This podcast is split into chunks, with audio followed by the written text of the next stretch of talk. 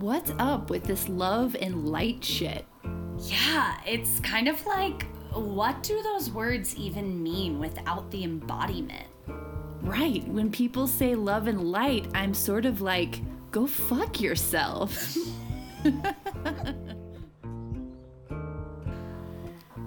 I'm Kayla Nelson, a holistic coach in both wellness and business, and a healer and educator of Lyme disease. I'm Jessica Jean Muir. I'm a personal empowerment guide through my work as a yoga teacher, trauma informed body worker, and group facilitator. You're listening to Love, Light, and Go Fuck Yourself, the podcast.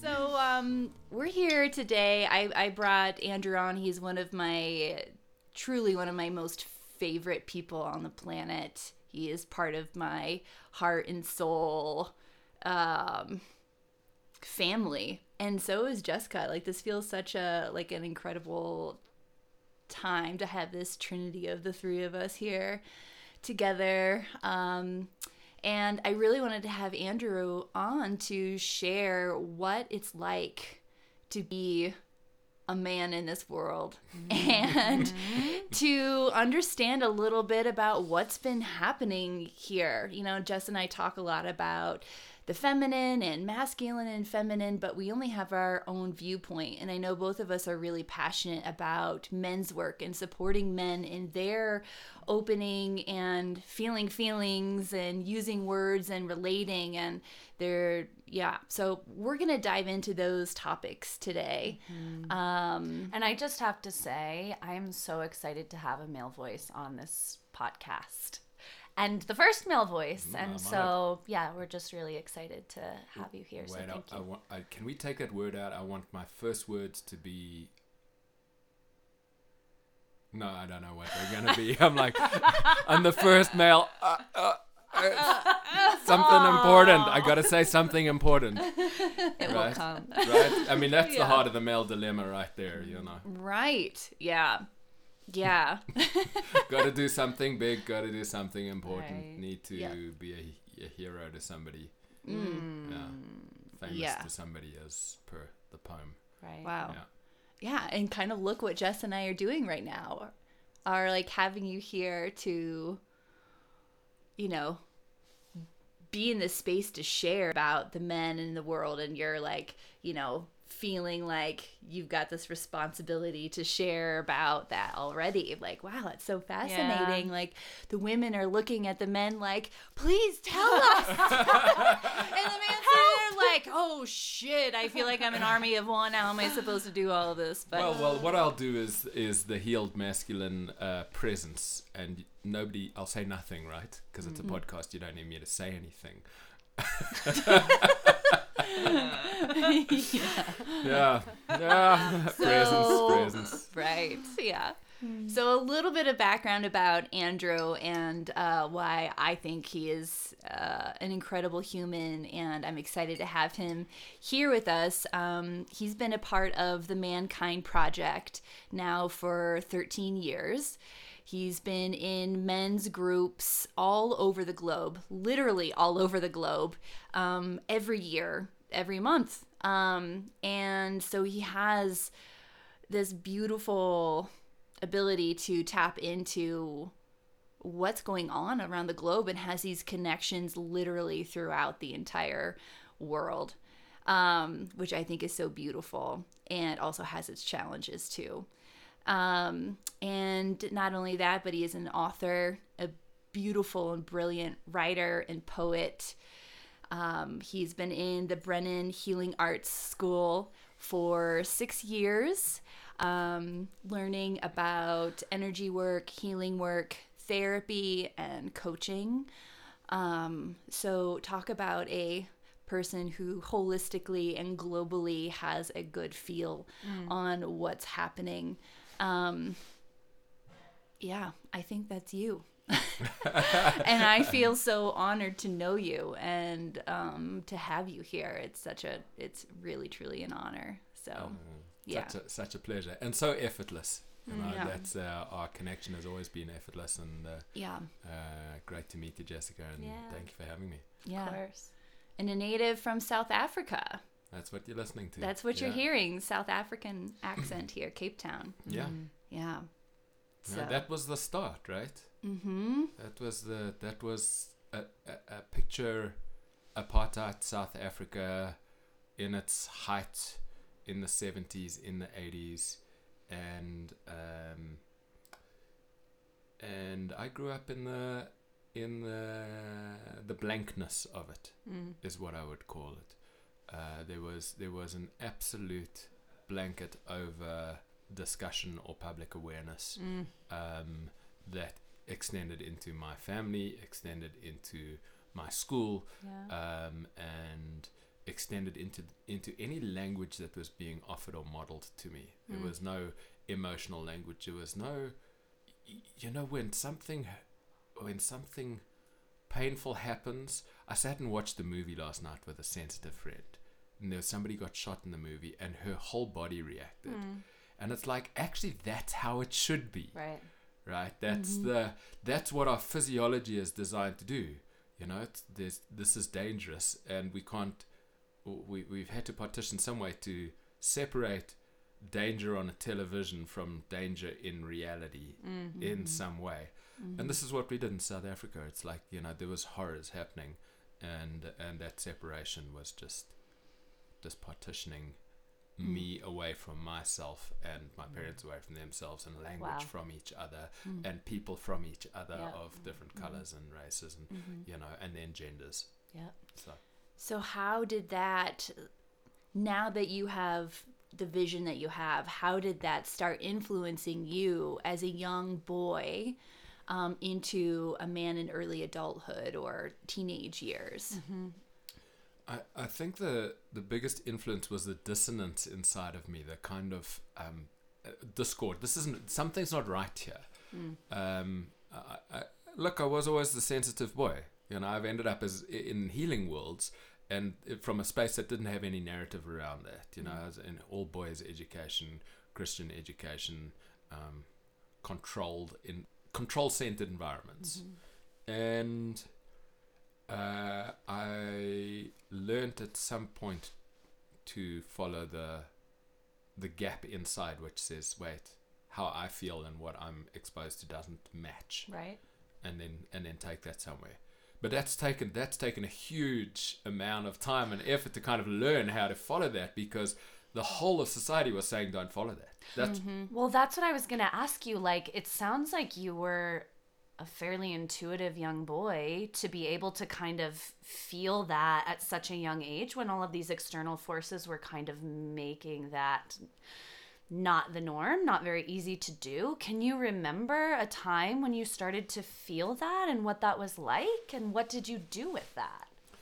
I think I can feel it on the interpersonal level more than on the societal level. Okay. You know, when I look back to being five or six years old in, you know, changing school at that age and then being treated in a particular way by particular teachers, you know, and then just going, uh, uh, uh, Mrs. Mack was our, our teacher when I was about six or seven. She had a, um, a very, like an inch wide, maybe an inch and a half wide, uh, thick wooden ruler that was wrapped in uh, what we know as sellotape, clear plastic tape, and that was violet. And uh, violet was the, the the control mechanism for the class. And uh, Violet had been preceded by Granny Violet, who oh. was a oh. little bit weak now and had a revered space on the shelf, right? And it's kind of like, oh like we, you know, there's yeah. a smile in the room here as we talk about the story, but uh, but but it's also like, uh, wait, what? Yeah. Uh, uh, and so everything got everything got learned. The, the the the education of the era was chalk and talk. It was a teacher at the front who who held a big stick who said, um, you know, you're going to learn. What we know about uh, the brain states now is that uh, essentially those teachers were pushing us into a survival brain state in the hope to mm. control us. Yeah. And uh, and with the false assumption that from a survival brain state actually any learning could happen right because mm-hmm. it just it just can't we need our, we, we need safety first yep. we need to we need to know we're safe we need to know we're loved and then our executive brain opens exactly. right up and we can go wow, and we, our curiosity takes us into learning all, all on its own right um, Yeah. And uh, yeah, that wasn't my childhood.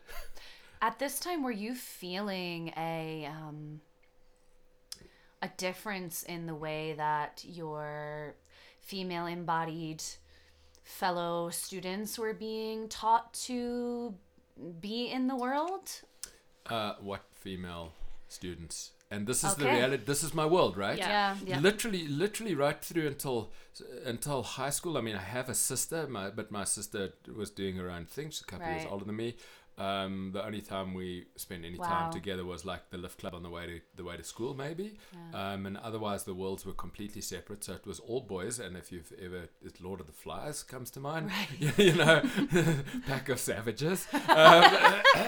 Um, and uh, yes, and but very strong uh, female teachers controlling these pack of boys. Very few male teachers. Still true Right. to the story that, that the majority of teachers in in uh, kindergarten, primary are, are female, Mm. um, and That's fascinating.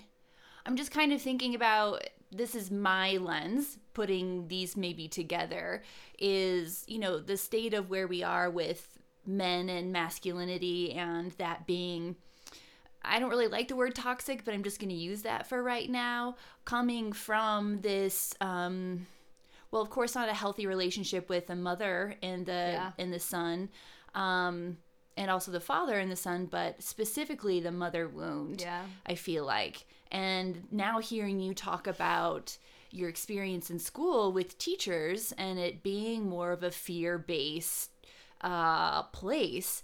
So again, you're having another woman in your life who is a mothering figure, a teacher, a leader, is supposed to be protector, but is also instilling fear in you in a very um, influential, dynamic learning period of your life. Yeah. right, a, mil- Yeah. a million mothers and no fathers, right? Right. Right. And it's not true that there weren't men in the space, but it but Yeah. this is this is the pervasive um, experience that I think kids are still growing up in, and the educational space is so uh, so female led because of the natural nurturance that comes out there. We get the support, but we miss this other piece that is kind of a almost like an advisory council piece that the, that the mature masculine will sit in, um, and uh, that.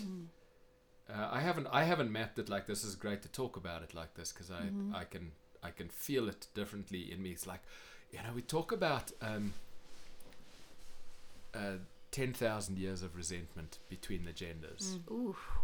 right? That's been spoken about a couple of times and put in front of me, and it's like and guys, guys who have grown up in an environment with um, female authoritarian figures are going to want to push back to find their own power. Right. And that is healthy as a developmental process, but the how of it is w- really where the cake is. That's what matters, right? Because if we haven't got a, a a positive way how we'll do it in a negative way and we'll push back against, you know, against uh, the new girlfriend who's really not, she's not the the dominating Yes. mother who's who's the authority she's not the dominating female teacher who's controlling mm-hmm. you and and mirroring you i- i- inadequately or in a Right. way that mm-hmm. feels wrong mm-hmm. she's just being herself carrying her things in the world but those Right. projective lenses are going to um, end up acting out and playing out Absolutely. Yeah. Well, and as you were you were describing that image of you know the teacher with the ruler and Yeah. all of those pieces, like something that also came to my mind was like that doesn't sound like exposure to the healthy expressed feminine either. right Like that's you know representate mm-hmm. that's a feminine that's a female bodied person, but it doesn't sound like there was much space for you to explore or feel what it was like to be held in the presence of the true healthy expressed divine feminine either in that way. Right. So And yeah, maybe she, taking and she didn't on- have that opportunity right right. Right. that wasn't her that wasn't her path either so Yeah. But then that's also like skewing your view as you develop of like what the feminine is. totally You know? right yeah. Yeah. Yeah, it's kind of societal, going back to societal norms and ways that things have been controlled and um, taken out of context in this really toxic way of expressing because uh, what i hear from the female teachers in this in this time frame in this situation is that it's kind of they're expressing almost toxic masculinity, masculinity towards little boys and either mirroring that for them to you know take that on as that's how they're supposed to respond or push back on it and have you know there's there's some sort of yeah. dissonance happening or uh, I don't know, unhealthy attachment mm-hmm. um, in that space. Yeah. Yeah. And then also you have on the on the flip side of that females who are wounded, who are in a situation, um, a family dynamic where they they might be abused or repressed or you know all of those things by the father figure. Right um, so then the the younger boy has that also as a role model of of what the feminine, the nurturing yeah. is. And then I'm assuming that that is when they come in and they want to protect and provide, or I, I'm not really sure what happens there, but I'm just seeing these two you know dynamics that can cause a lot of what we're seeing happen in the world with men at the moment. Yeah, mm. you know this is a sort of subtle space that uh, Dr. Shefali uh, talks about. She's one of Oprah's favorite parenting people, mm-hmm. and and because she comes from a a, a background of uh, psychology and uh, meditation, she's got a lot of understanding around uh, projection and how projection is playing out, and uh, when this example that you just gave, Kayla, where mm. so so let's say we've got a, a, a female teacher who carries inside of herself some difficulties that relate to men because of how she's been treated. Mm-hmm. Now, you know, she can be thirty or forty years old or older, and the, and the six year old in the class in front of her does something in a particular way that's got absolute innocence in it he's just he's he's learning how to be himself in the world and he says something and he blurts it in a particular way and it runs through her system yeah. in the same way that her pain has run through her system in mm. her past Oof. now now that's a tricky moment because it's because it, all of this happens beneath the surface most of the time right mm-hmm. right and it takes it takes someone to have done their work and to, to start to get this language around what is projection and yeah. and and you know how how how are your actions affecting my brain state and mm-hmm. you know my triggers and all of that and if you haven't got that language then all you're going to do is you're going to say you know she could easily say to that boy don't do that mm-hmm. mm-hmm. or stop it or change or yeah. you know you're bad somehow um, in in what you just did, mm. And and um, and she's doing that to keep herself safe. Right. Right. Right, because she's got a feeling sense that running yep. through her system that has a trauma flavor to it. Yes. That mm-hmm. that has. Uh, yeah. Uh, yeah and so she just wants to restore mm. safety to her world yeah. and so she's in a, in a way innocent but in a way unconscious right yeah and it's odd uh, uh, uh, dr shefali will say it our children are here to help us awaken right yeah. and and um, and so when that moment happens if we can catch the reactivity of it mm-hmm. then we've got an opportunity to do something different mm. and to pause and to breathe and just go Whew, Okay, because mm. pause, breathe, wish them well, and do that before anything mm-hmm. else happens, and yeah. um, you know then we can. Yeah. And I think that works. You know, for, you were, we're using a story about age difference, right? Mm-hmm. You yeah. know, a female and a gender difference, female teacher and a male boy. But isn't this true for us with I was each just other? just right? gonna say yes. that. I was like, oh my gosh, how many people move through the world and have no awareness that that's happening in their interpersonal relationships? Yeah. yeah. And like all of the the strange projection and then like the the way that that takes us out of the opportunity for connection yeah because yeah. we're like being blocked by those unconscious reactions yeah. and i think that that's a lot of what is happening right now between the genders yeah. mm-hmm. is we've all got our wounding we've all got our traumas mm-hmm. and we're kind of just like bouncing off of each other right now and missing the opportunity for connection right mm-hmm. what does connection feel like to you when it's happening mm.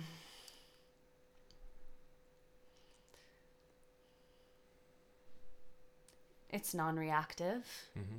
It's honest. Mm.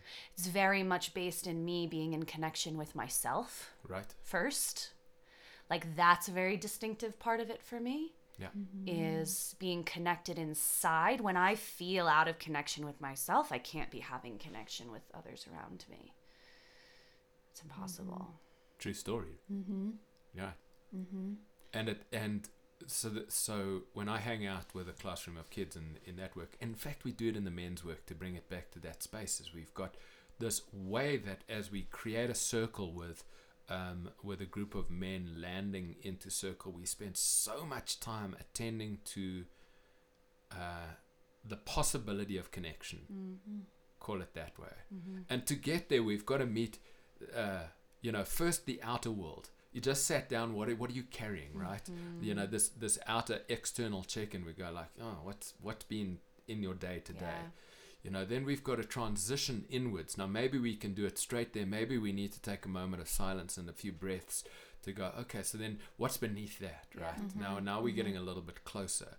Then, in, it, it, for men to feel safe, um, let me own this personally, for me to feel safe in a men's uh, community, I need to know that uh, you're, you're, the men I'm with are men of integrity Right. that they're accountable to their actions and to their word.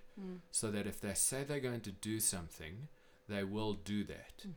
Um, and so part of the Mankind Project uh, structure for uh, a, a weekly men's group is to go through that process of going, hey, you know, are you in account with the the the, the agreements that you chose to make?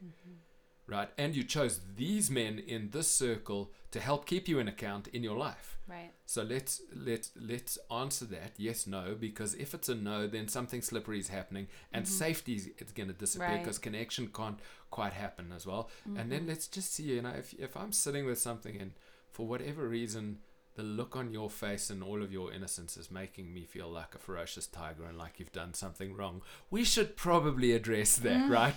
Before Yeah. we get into the heart of me being um, an ally to support you really deeply with the work.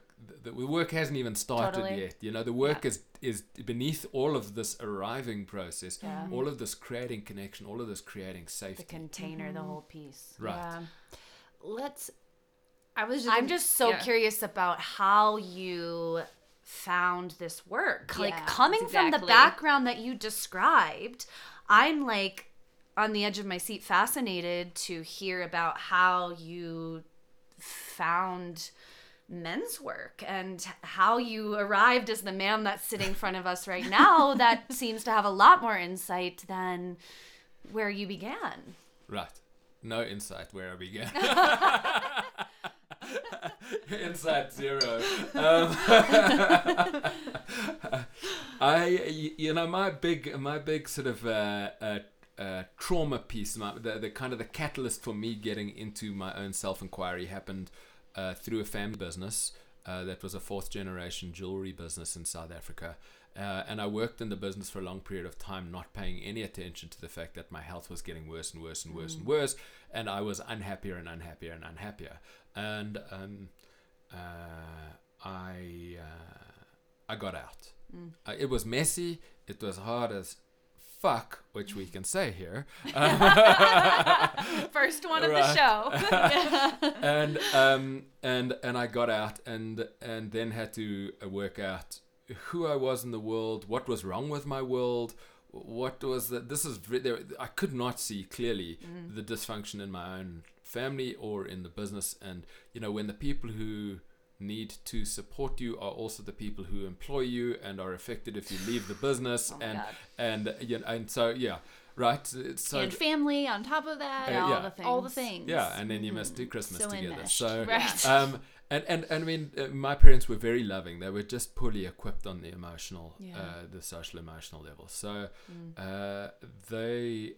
Uh, this started my personal inquiry, my, my, my travel, my journey out into the world, my uh, my discovery of uh, of healing, um, and uh, somewhere along that line, I realized that there were a lot of women in the healing world that I was now immersed into. And I was at healing school, and I was training, and I was learning, and I was loving, loving. uh, Like it was, it was night and day. Realizing uh, that my hands could be in service through the channel of energy or the, mm-hmm. the spreading of love and light. Beautiful. Beautiful. oh, we've been waiting for that. Um, we're all going to take a moment here together. You can uh, join in. Just can we hold hands, please? Let's just breathe. yeah. So uh, you know, to be fair, I went fully into that hippie, that hippiness of that world. It was this kind of this this this totally different space. I'm traveling to India. I'm going. I'm at a healing school. I'm I'm uh, I'm connecting back in with this childhood intuition. Um, and uh, I go back to South Africa. I've been uh, uh, out in the world, and I go back to South Africa, and some of my male friends who, frankly, we were we, we used to hunt in packs. Mm-hmm. For And I- women. For women. oh, I thought you meant like literally Yeah, yeah, hunting I was down. writing- Let's, let's be real clear here. For women. yeah, yeah. This was this was a this was our, our uh, a Saturday night dating uh, Yeah. strategy. We would hunt in packs, and um, Yeah. As many do. Uh, Yeah. you know, uh, you know and and I don't know that that'll ever change in our twenties. I'm not sure. I, I can't say for sure, but uh, that was a lot of it. And then all of a sudden, uh, I noticed that I was having conversations with these uh, hunting men um, that were different. Um, that were like, uh, I know I've been doing my work, um, but I didn't expect them to come to the table. Right. and actually a few of them did in South Africa and I was like wait what what have you guys been doing? Um, and I kept hearing Mankind Project Mankind Project Mankind Project. And Cape Town had this community of of, of uh, ear- early men uh, uh, male leaders in the community had come over to the states had discovered this this body of work over here and had, had brought it back to South Africa and had been passionate enough about it to start running the, the weekend uh, rite of passage initiation weekends in South Africa. By the time I got there, the community wa- must have been seven or eight hundred initiated men Wow. in our city alone That's uh, huge. in Cape Town. Yeah, yeah, which is huge.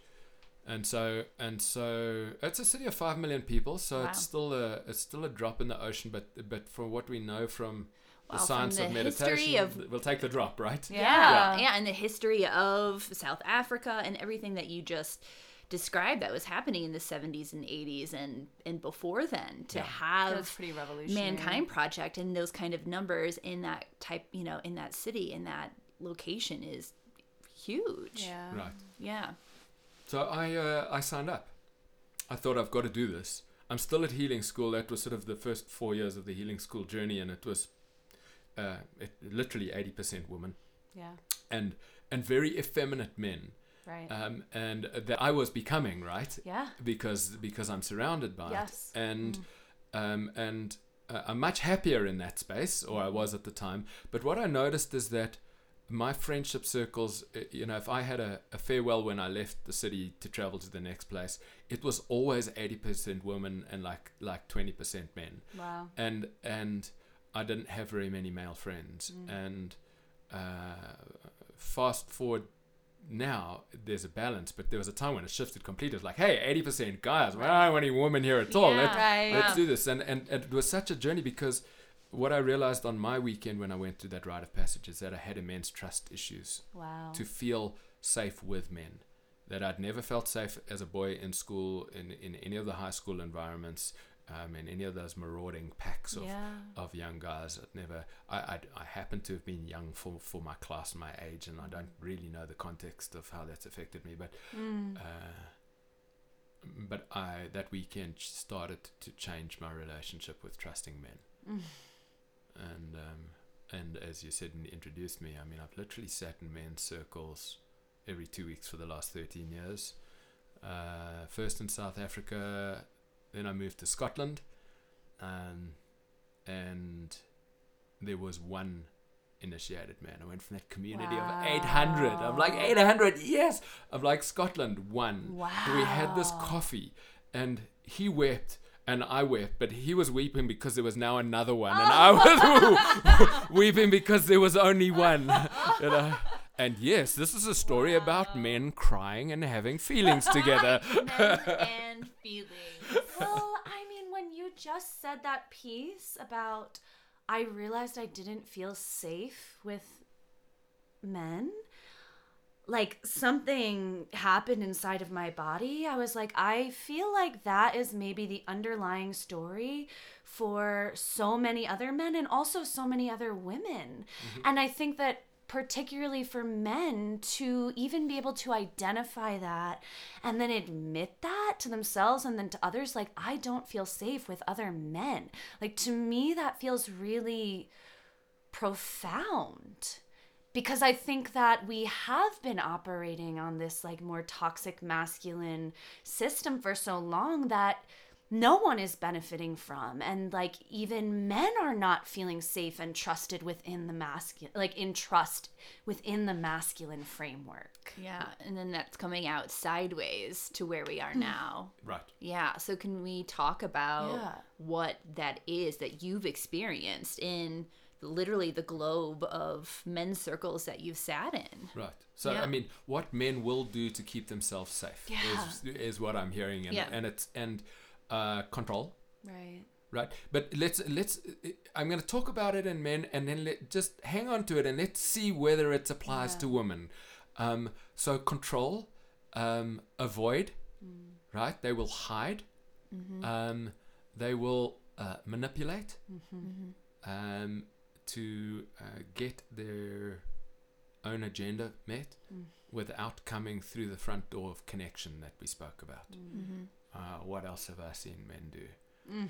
Can we talk though a little bit because we I feel like we can say the words control and manipulate and those things. Yeah. But what are actual actions right. that you see that men do oh, to control, avoid and manipulate? Because we can talk about those words, right. but like how does that actually come through in the actions of men? Yeah. Right. So let's let's take control as a starting point and look at rules, because rules are rules are set up to to uh, govern and create some aspect of control. Um, how I've seen that, I have seen um, men in the safety of circle say it's absolutely not okay that my wife or my daughter or my son does this and ah. I, they must not do that again right that is a, a, language coming out of fear that that is a language that says control right. now if that's coming into the circle hallelujah and hoorah right if because if it isn't it's going to act out in the home and it's right. going to be this yell that comes with sharpness and directness and aggression you know that that belittles and mm. puts the other person on the receiving end of it down I, I think realistically we all know what it's like to be on the end of someone coming at you with that sort of. That sort of aggression mm-hmm. it, it can be a subtle aggression right. it doesn't have to be like ah you know mm-hmm. but it can be you just can't do that just stop doing that and it's like like okay what what, what, was I doing? I was just I don't know what I was doing, but now I've got to stop, and so now there's this hitch in the breath, and my system's got to make itself safe again because you did that to me. so much effort, so much. I'm like, gonna be oh, so hard. Yeah. Um. Avoidance. Uh, we will avoid courageous conversations. Mm. We'll avoid eye contact. Um, we'll avoid addressing the elephant in the room. You know, three or four months later, whilst the elephant's been walking around on top of everybody mm-hmm. and it still hasn't been discussed, mm-hmm. that, my friend, is avoidance. Yeah. right? Mm-hmm. And we've all going to, again, we're going to microdose on avoidance. I think we've all got places in us we're not yet ready to look at. Mm-hmm. And uh, it's one of the definitions I have of healing is about the time it takes to look at something difficult. Yeah. You know, the, mm-hmm. the yeah. And the word avoidance for me, um, I feel like from my lens and my own experience in um, comes out in the dating world quite often. And, you know, the spaces in which I am gathering information on people I follow and all of that and seeing, you know, men's work happening and women's work happening and these relational coaches talking and we're talking a lot about avoidance and it's a lot of women across the globe expressing how they're continually meeting yes. these avoidant Woo! men in relationship. So can we like talk about that a little bit and, yeah. and engage in that conversation? So you're bringing in this field again of attachment, right? An Yes, attachment attachment, styles, exactly. Which says so we've got these attachment styles: secure, Mm-hmm. anxious, avoidant, and anxious avoidant. Right. You know, and I'm sure there's Fun one you of know, all. Yeah, it's like Yeah. that, and I'd love to talk to you about that, but I've got to go now. Um, I am so here for you, and can I get back to you in three fucking months? Oh God.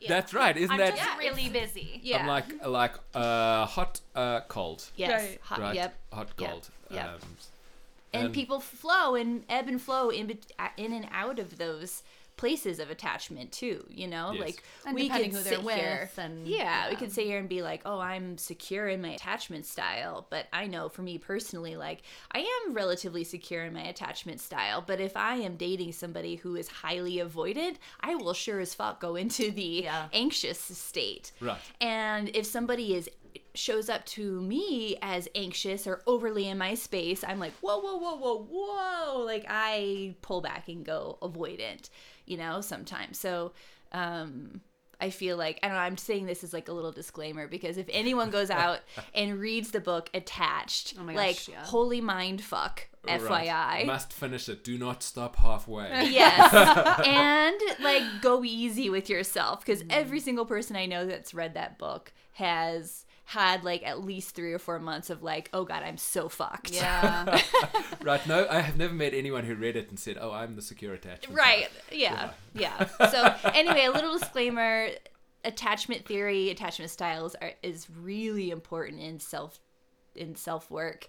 Um, and talking about avoidance here. yeah. Yeah. I'm so curious about what you're going to say right now. yeah.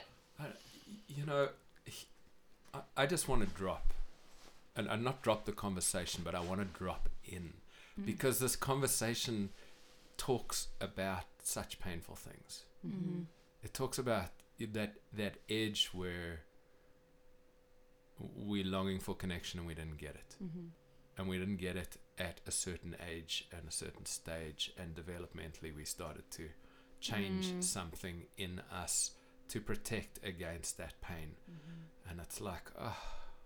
So, so this is why the book, as you said, that it book comes with a warning because because when you read it, it's going to take you into this inner territory, Mm-hmm. um, which we frankly need to be in relationship with. We need, you- as you said, what does connection feel like? It feels like you're connected to yourself as a starting point, so that the other connection pieces can happen, and and I want to I want to talk about avoidance from this connected place. Yeah. Mm. I don't want to talk about avoidance from the from the avoidant place. Right. Yeah. Right. And just to say, okay, this is this is tender. I, I'm I'm in my my mid forties and I haven't yet held a primary relationship Mm. that's settled and grounded. I don't yet have my home and family and kids. I travel extensively. Mm-hmm. I leave again to go somewhere else tomorrow. What is my avoidance in this? Right. and and uh, and so to not sit here presenting as if I've got all of this worked Right. out, but to sit here with the willingness to meet it all, Yeah.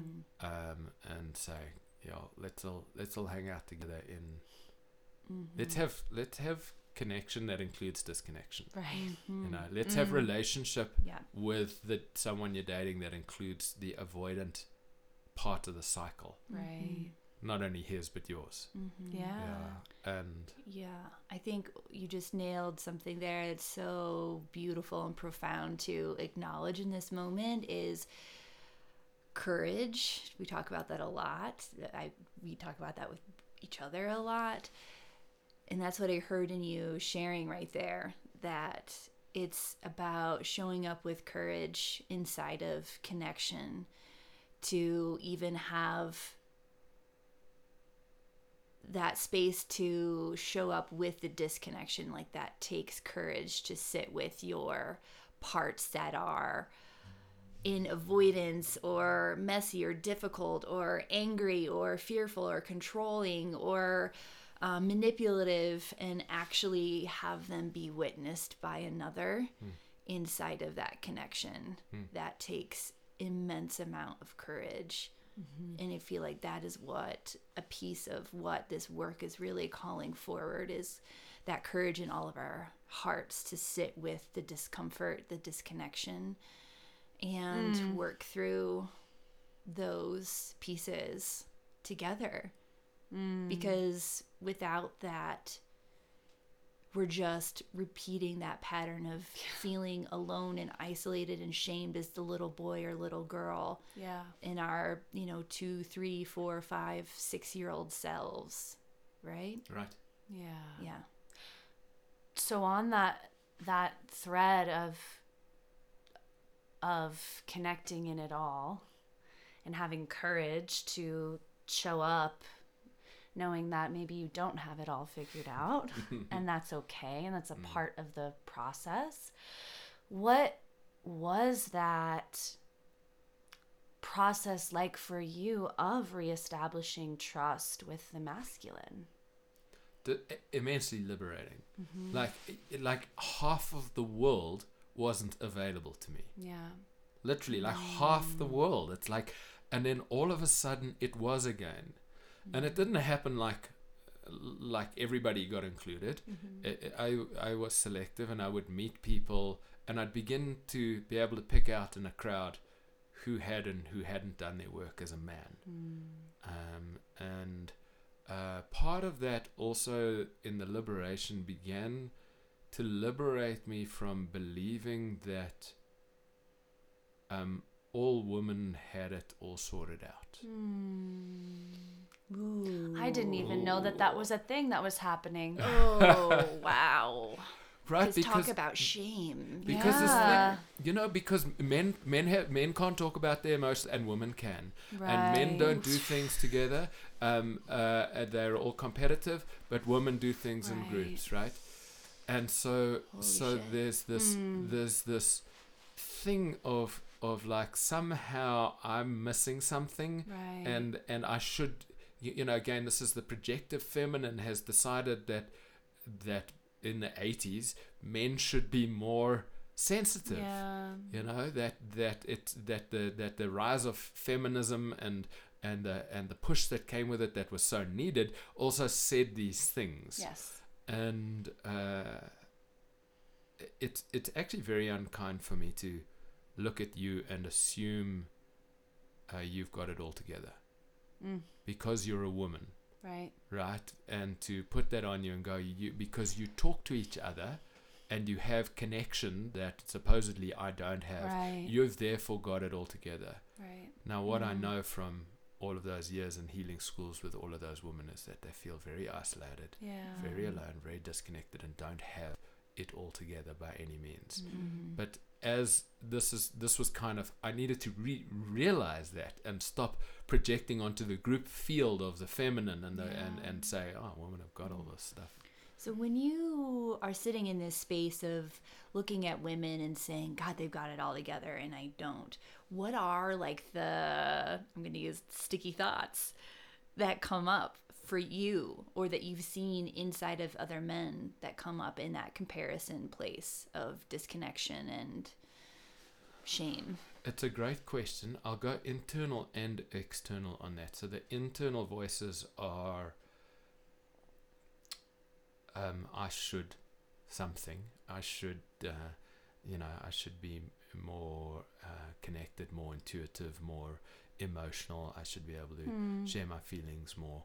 Um, and and that I really really you know I'm speaking on behalf of a lot of men and that's not just Andrew mm, here yeah. you know that uh, that that you know my wife thinks I should um, right. you know or all women think I should be more connected more this more that and then and, and, and more I want to bring de- uh, uh, details to it and then again the, the the outward bound one is is it can be very resentful towards women in response to this piece and again of going women are too sensitive. You know, ah.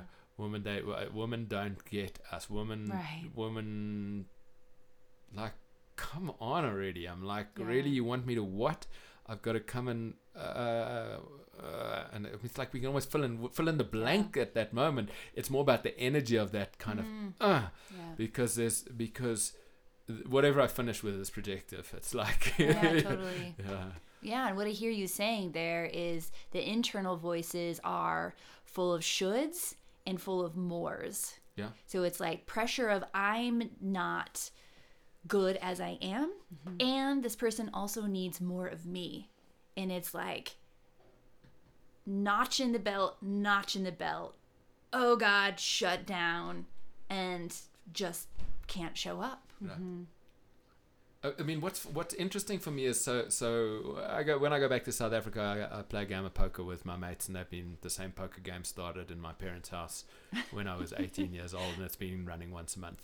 Um, it's uh, it's an absolute regression. Um, let's be clear about it. You know, there's uh, there's uh, probably eight or ten guys on a good night, and um, it's uh, crass. We we are crass. I am crass. You know, um, uh, it, it's boyish.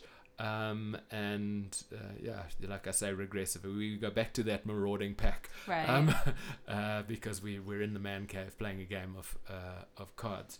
Um, but there are there are still I, I feel like sometimes I might have a glimpse of what it's like to be the woman wishing her man would be more something because because I, with those guys uh, eight out of ten of them I couldn't have a conversation with depth Right. meaning and feeling right.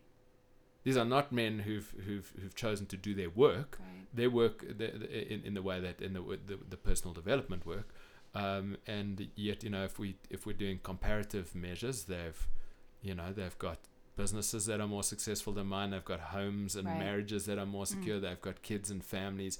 So they've got something and it's uh, so I- I can kind of look to that and go wow how does someone who can't have a healthy feeling engaged emotive conversation end up with all of these other aspects of life right and so mm. i've got to then rein in you know wait maybe i maybe they've got more than i'm seeing Right. and and and we're not able to get it to the surface Okay, so I facilitate women's circles, and one of the big things that women express to me are like, I wish that my man would join a men's circle. I wish that my man could show up like this thing that you're expressing of the woman sitting there wishing that her man was more this, more that.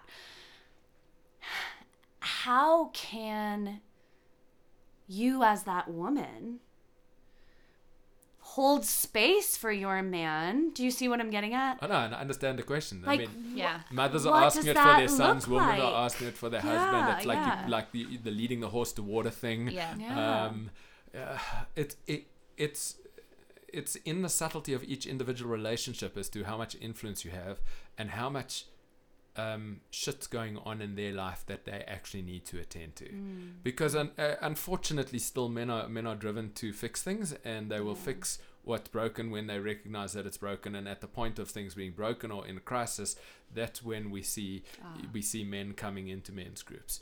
Um, look, it- it's changing, but the typical profile is is uh, uh, is middle aged white men Right. You know, in South Africa, in Colorado, in Scotland, um, uh, and and the, and the communities thankfully know that and are working intentionally around that to change it, both in terms of uh, demographic profile, any demographic, bring it down to young young men. We're missing. I mean, rite of passage, in theory, should be happening at sixteen, Right. somewhere there. You know, at 13 we have the mitzvahs, but the consciousness isn't yet ready for the conversation um, uh, in in the the, the local uh, tribal group from the Western Cape in South Africa, the the Xhosa tribe. Uh, the boys are taken out of the tribe at 16. They they spend time isolation on the land um, with the elders, you know, learning different things medicinally, and they're circumcised at 16. Whoa. You know, Wow. which is uh, yeah, wh- woe is uh, um, huh, huh, um, Yeah. right and i'm not clear yet I, I, it's funny because i can see this this i've been close to this happening um, all of my life in my relationship with south africa and i still can tell you very little about what the meaning is that happens for those boys as they become men because the biggest problem in south africa is is is is alcohol and violence related aggression by 18 to 35 year old black men on women. Right. you know and each other frankly. But um but it's sexualized and more more on women. And uh it's like when I, I spent some time working in uh, coma recovery in the, the brain injury unit in the, the local hospital there. And that was that was who we were serving. It's like that's who comes in with a with having been hit on the head with a brick or um, you know Right. the, you know the level of uh, brutality um, was was horrifying Mm. so it's kind of interesting to be on the other side of the world here in in uh, in Colorado and to sit with sit with these these pieces that different parts of the world are dealing with with with base what is the base level piece here versus what's the base level piece there Right. I mean, South Africa has had a, had a, a, a, a, a real um, upsurge in gender-related violence coming to the news. Hmm. I think it's always been there, Yeah. but but we, we from time to time you get an inciting incident, Right. and uh, Uyinene is the name of a female uh, uh, student from the local university who went to pick up her a parcel at the post office, got raped and murdered inside the post office. Oh my Mm. god. Now, I, I- oh my, this is what happened. The whole society just went, what? Wait, what? How? Come on, come on, right? Really, what's going on here? And then, of course, the moment that every piece of news has Right. been been uh, uh, a gender um, piece. I mean, the one thing that has changed in South Africa is the interrelated. The interracial crime is not the way that it's profiled. No, that used to be an under the apartheid space. Now it's just crime, you know, and everybody's at um, at, at Mm. risk at some space. So their base level and what they're dealing with there is um, has to deal with um, a very different value position on the value of life. Right. Mm-hmm. Um, You know, on the number of um, uh, uh, murders per capita changes in different cities now. I mean, it just Mhm. changes the value position entirely. Mm. You know, I was uh, uh, I was there for three months. I had the windscreen wiper blade stolen off my car three times. Now, why would Yeah, somebody take right. windscreen wiper blades? It's right. That person can get something for it. Or the, what they can get is probably 20 South African rands. It's about a dollar. And, um, but for them, Right. they still do that, right? Right. You know, Yeah, here you so don't have to worry about your wiper blades, but so what do we, what do we, w- w- it- and and because we don't have to worry about our wiper blades, our consciousness can expand to deal with something yeah, different. Yeah. We've been dealing with. I mean, I mean, in Colorado, it's like, oh, I got, uh, no, no, I go to my therapist. Well, you can just talk about going to a therapist because Right. everybody's done it for thirty years here already, right? And you talk about going to a therapist in South Africa, and people are like, geez, really, we're still a little Right. bit Calvinist, we're a little bit conservative. I'm not sure Mhm. th- something must really be wrong with you if you've got to go to a therapist. So the the attitudes are slightly different. Yeah. But I don't even know. Yes, yes.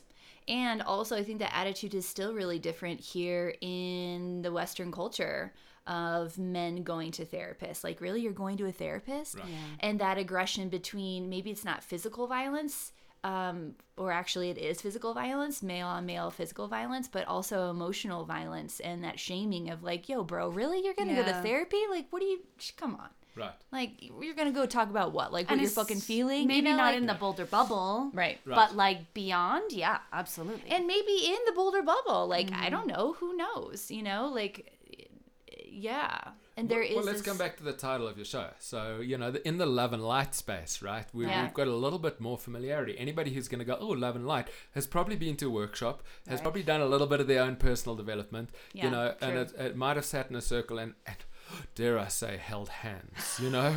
Um, it's a- made eye contact yes, yes, that's Yeah. possible, right? Which Yeah. we all know Donald Trump hasn't done, Right. Right. right? Yeah. And he gets to be this bastion, um, a pillar of, of what it is that yeah uh, uh, that someone who doesn't get connection in this way does but you know and who will never he, he will never understand this world and it'll be quite difficult for this world to understand yeah. Mm-hmm. you know his i even forget about it at times i forget it's like i've been in the healing world i've been in Totally. men's circles it's 15 years now it's like this is my way of being Yeah. Mm-hmm. but i can if if i if i think back i can say at 21 i had to i had to work out how to hug Yeah. i had to learn it Yeah. yeah right it wasn't it, it, it no you know you know all boys school that didn't certainly didn't happen um, parents who didn't have touchability in them so it didn't happen there next thing you know i'm in university and and hey there's girls and you know i'm kind of dating sounds like a nice idea how do, how does it work Right. right You know, and what does it feel like inside me? Because on a cellular level,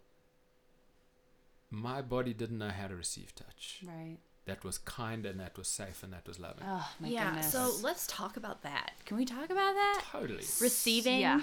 men, men and receiving. Mm-hmm.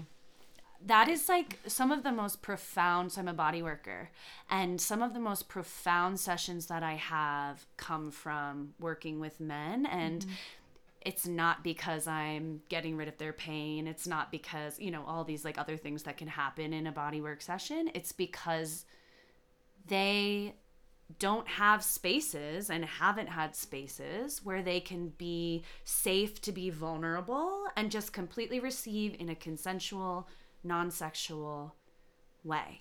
and not have to give anything In in return. return. Mm-hmm. Well, but, but we don't know what to do if we're not being useful or fixing Right. something, right? You know, and that includes and take that into touch. It's like, and and because again, again, the the the distorted. uh, I'm going to use feminine uh, rather than female, but Yeah. you know, the distorted fem. Not that distorted's not even right.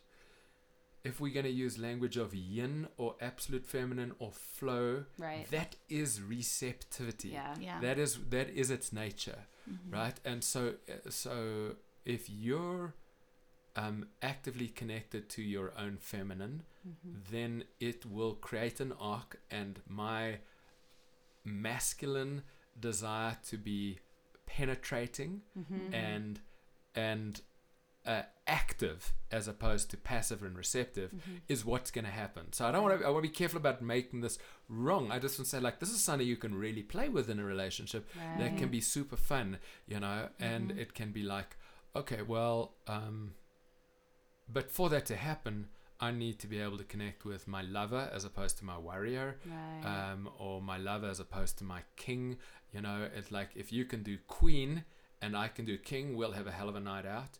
If we, if you can do, you know, if I've agreed to go to lover and you're going into warrior, you know, and you've gone active, then then I can go receptive. It's like great, but Mm-hmm. it's like these are these are. I'd like. I think there should be a little book of games that couples can play with. these Polarity these games. are, they're postures. That's that's great. Polarity. Yeah, They're, they're inner polarity postures. It's yeah, that's fascinating. I really, yeah. Yeah. and dropping into each of those ways in the way that we're talking about connecting, right? Being in integrity and trusting the connection.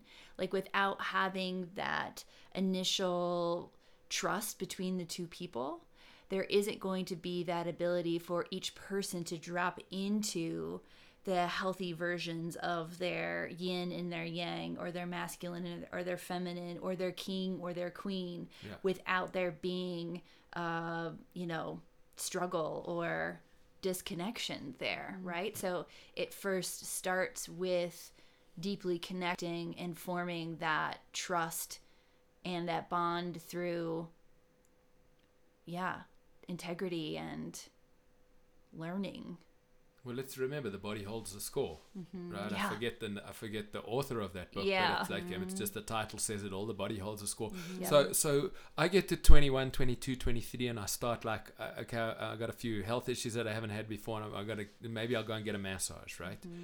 So I go and get a massage. Any deep tissue work, whether it massage or chiropractic work, for about ten years would result in me having a migraine response Wow. Right? And what was going on there was that the, that uh, the cellular level trauma that was held, you know, from lack of touch discharges. Yeah. and and it creates connection it discharges like so we got i got something that's tight inside of me now.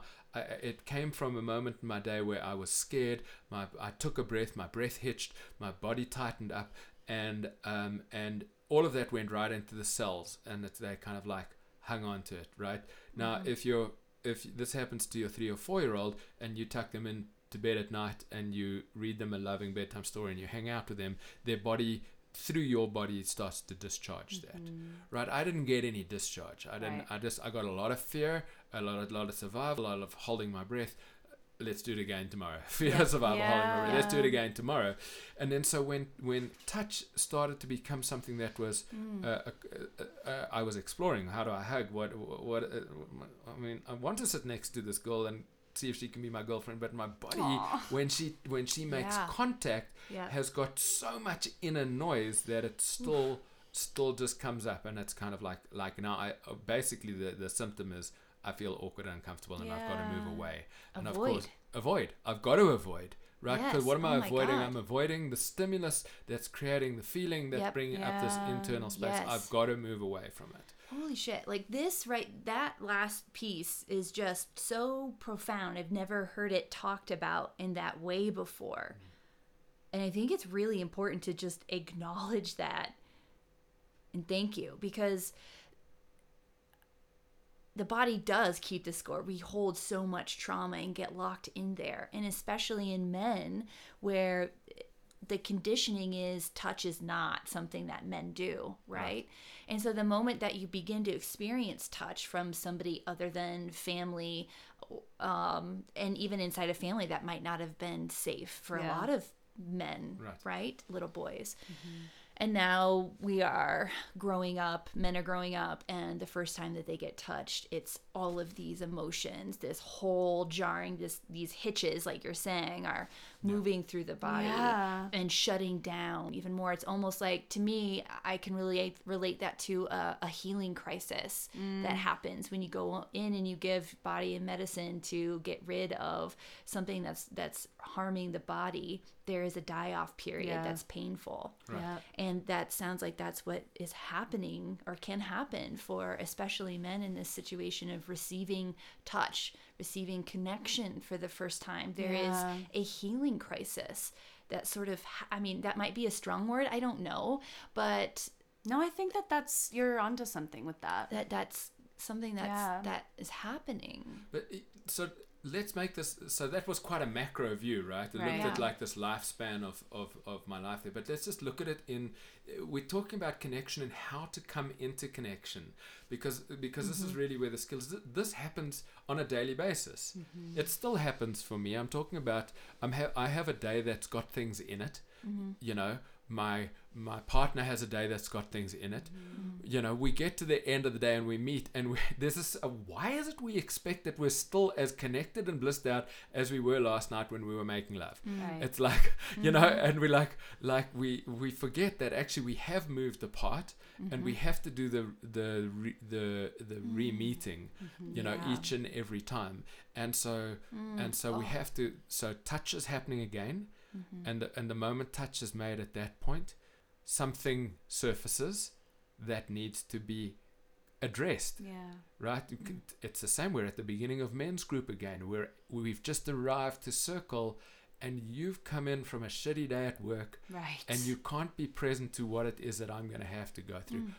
your shittiness comes first right. let's get it met and so it can be mm, taken yes. off the table so mm. that's what was happening for me. It was like I had, you know, I had 20 years of shittiness in terms of my relationship, my cellular relationship to touch. Yeah. You know, and um, and so I had to spend a lot of time dealing with taking that off the table. Right. Right. And as that got Ugh. taken off the table, I'm like, if you ask me now, like, hey, do you want to receive a massage and um, you know, can I can I be like really sensual or can I be soft and delicate as opposed to really like digging in? Mm. I'd be like, you know what, I really like that. Yeah. Mm-hmm. But I couldn't have taken it right mm-hmm. 20 years ago.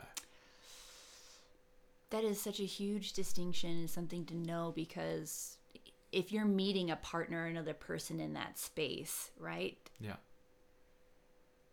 there isn't even really this the awareness for for you as a person to know that you can't handle that kind of soft feminine sensual touch that's loving and kind oh there's like and i can see where this is like where trauma can get perpetuated yeah. by a person who is wanting to give this this love and this kindness and then the person who is there to receive it is so backed up with so much trauma that it that there's like this yeah. total disconnection again. Yeah. Mm-hmm. Yeah. especially between men and women. I love that word backed up. I think we could use that. I think Yeah. Yeah. you know. I think you know.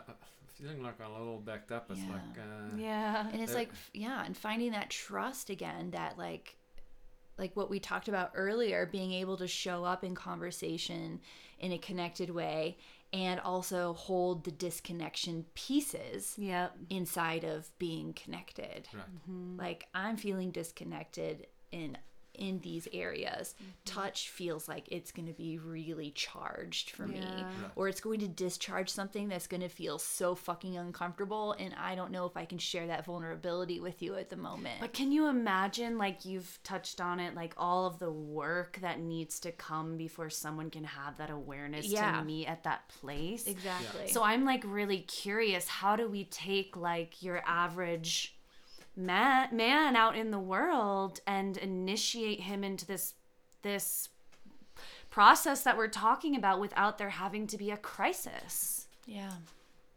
or is that like the million dollar question Yeah. It, it, it, it is a million dollar question. Let's make the language really simple. yeah. You know, um,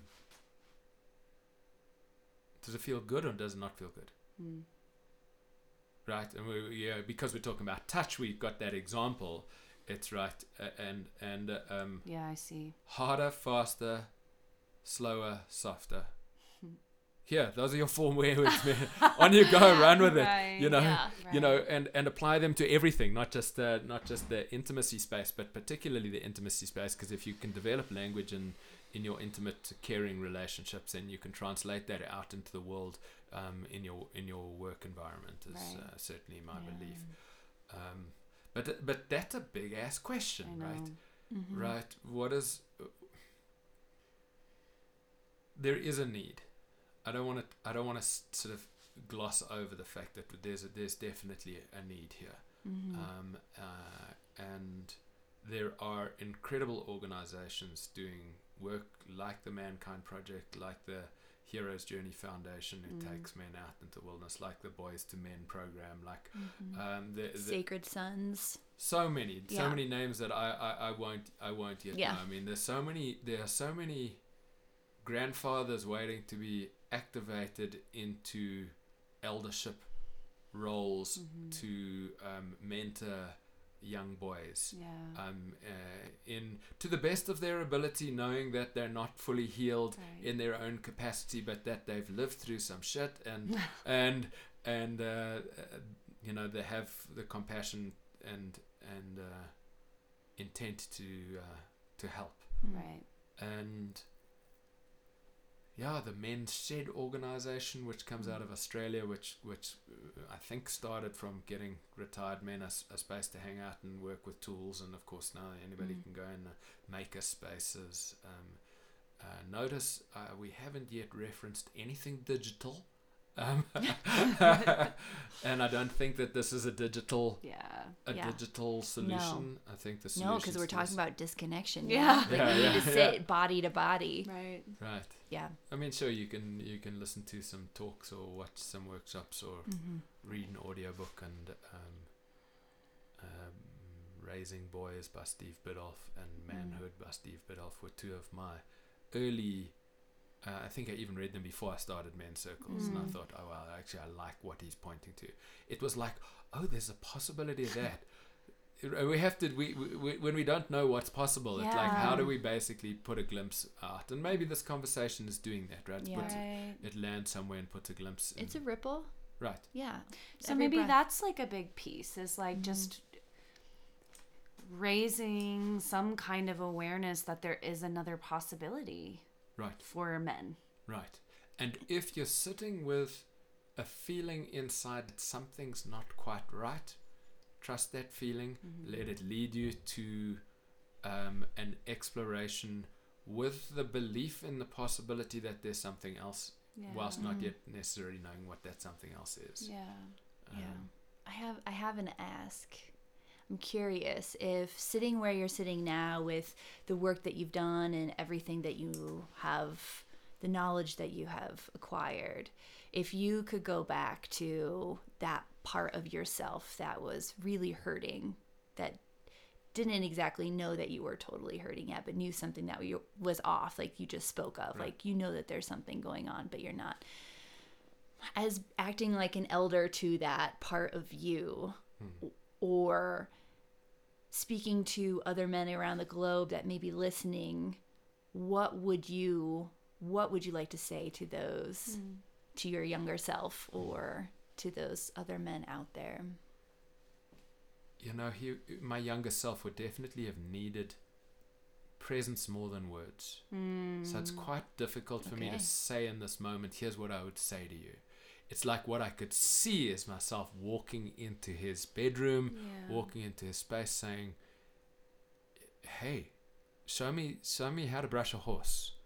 Because young Andrew knew how to brush a horse, right? And uh, but nobody did it with him, right? So I would go and create that withness for him, and say, ah, okay, that was great. What else do you know? I'd be like, I'd be like there to listen and to be with and to ex- in a way draw forward from him the the place he was hiding himself. Um, and uh, so if we take that example and we kind of go, well, what is it that I was doing there? I'm like, I'm I'm I'm supporting the the creative essence of my child's own interests.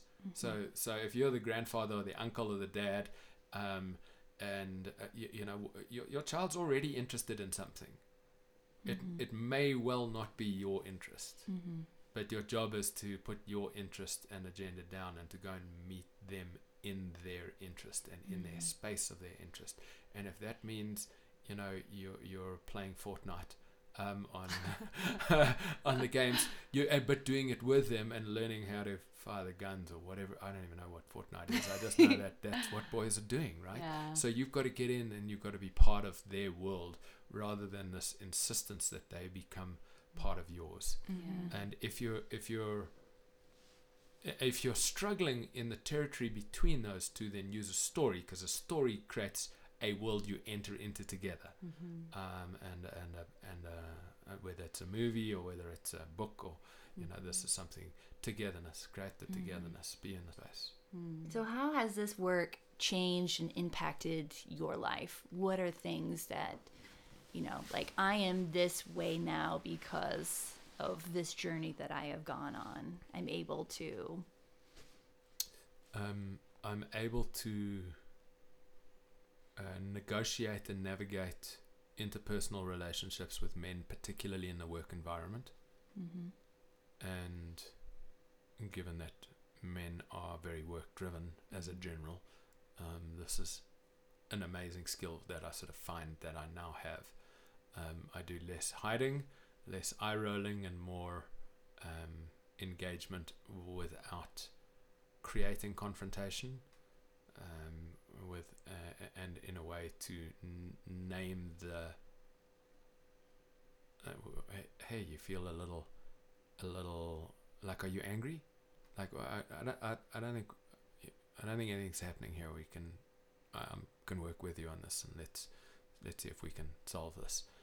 Um, and so then creating that togetherness piece that we're talking about now is coming into language in in work. And it's like an adult relationships oh my god i'm adulting it's like what what is that really happening Yeah, deeper connection. You know, how is the quality of connection for you now versus then? What's, we- we talked about eye contact earlier. Yeah. joked Yeah. about it's like eye contact's normal, right? Mm-hmm. And we're all hanging out here, looking at each other eye to eye, doing this talk over a couple of microphones, and um, uh, it's incredible how f- how f- few people can do that Right. as you go around the world. Um, the I, I remember particularly one workshop which was run with uh, farmers in South Africa, farm labourers specifically, um, in the the winelands, and a a hundred years ago in the winelands, it was deemed okay to pay the labourers uh, in wine. And so the result is four generations of fetal alcohol syndrome, and um, uh, and the inability to lift your eyes. Wow. They they they they they because there's a boss who was white, Yeah. and a laborer who was not white and this cultural history and this other piece and we we took a group of these uh, these men um, uh, into the mountains and did a process and the difference in in just having them meet lift their eyes right just just that was that's that's what they got you want to know what they got from a weekend they got the ability to lift their eyes and to look um, another man in the eyes Whoa. you know so we so to, we had to go through shame had to go through guilt had to go through prejudice had to go through Wow. all of the obstacles and the barriers to get to that. Um, and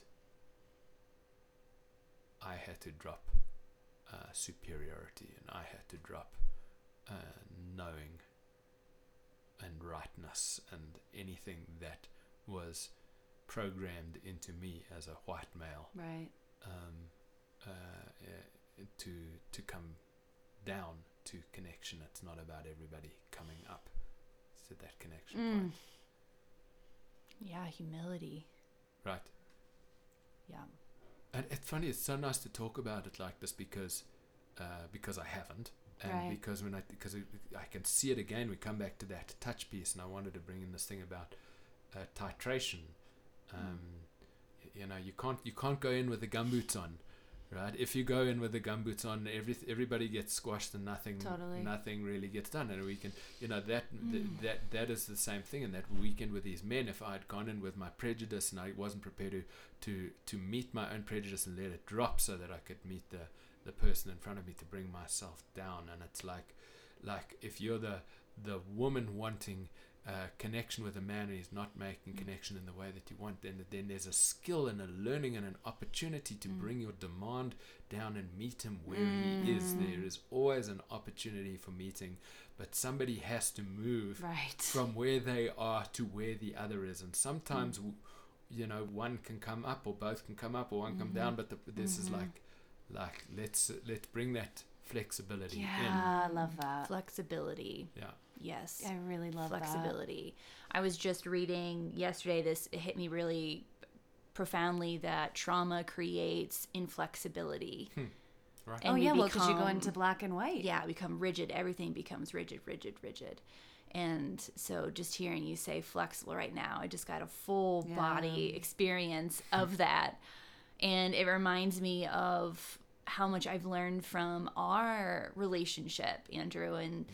Connecting, and how much you have taught me in breathing and holding space for and meeting a person where they are and how deeply connective that can be um, and supportive and loving and kind to take those deep breaths and sit with a person without needing to touch or fix or mm-hmm. heal. Mm. And i feel that that's something that women can really learn a skill that we can learn. Right. Uh, because we're such caretakers and we want to like touch and fix and cuddle and do and you know. Pass the tissues. Yeah.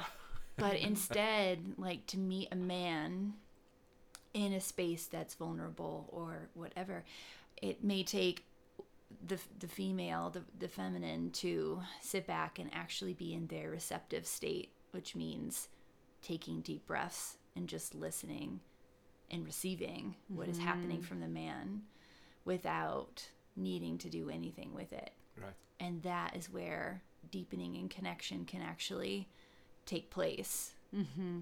and That- safety. that's love yeah.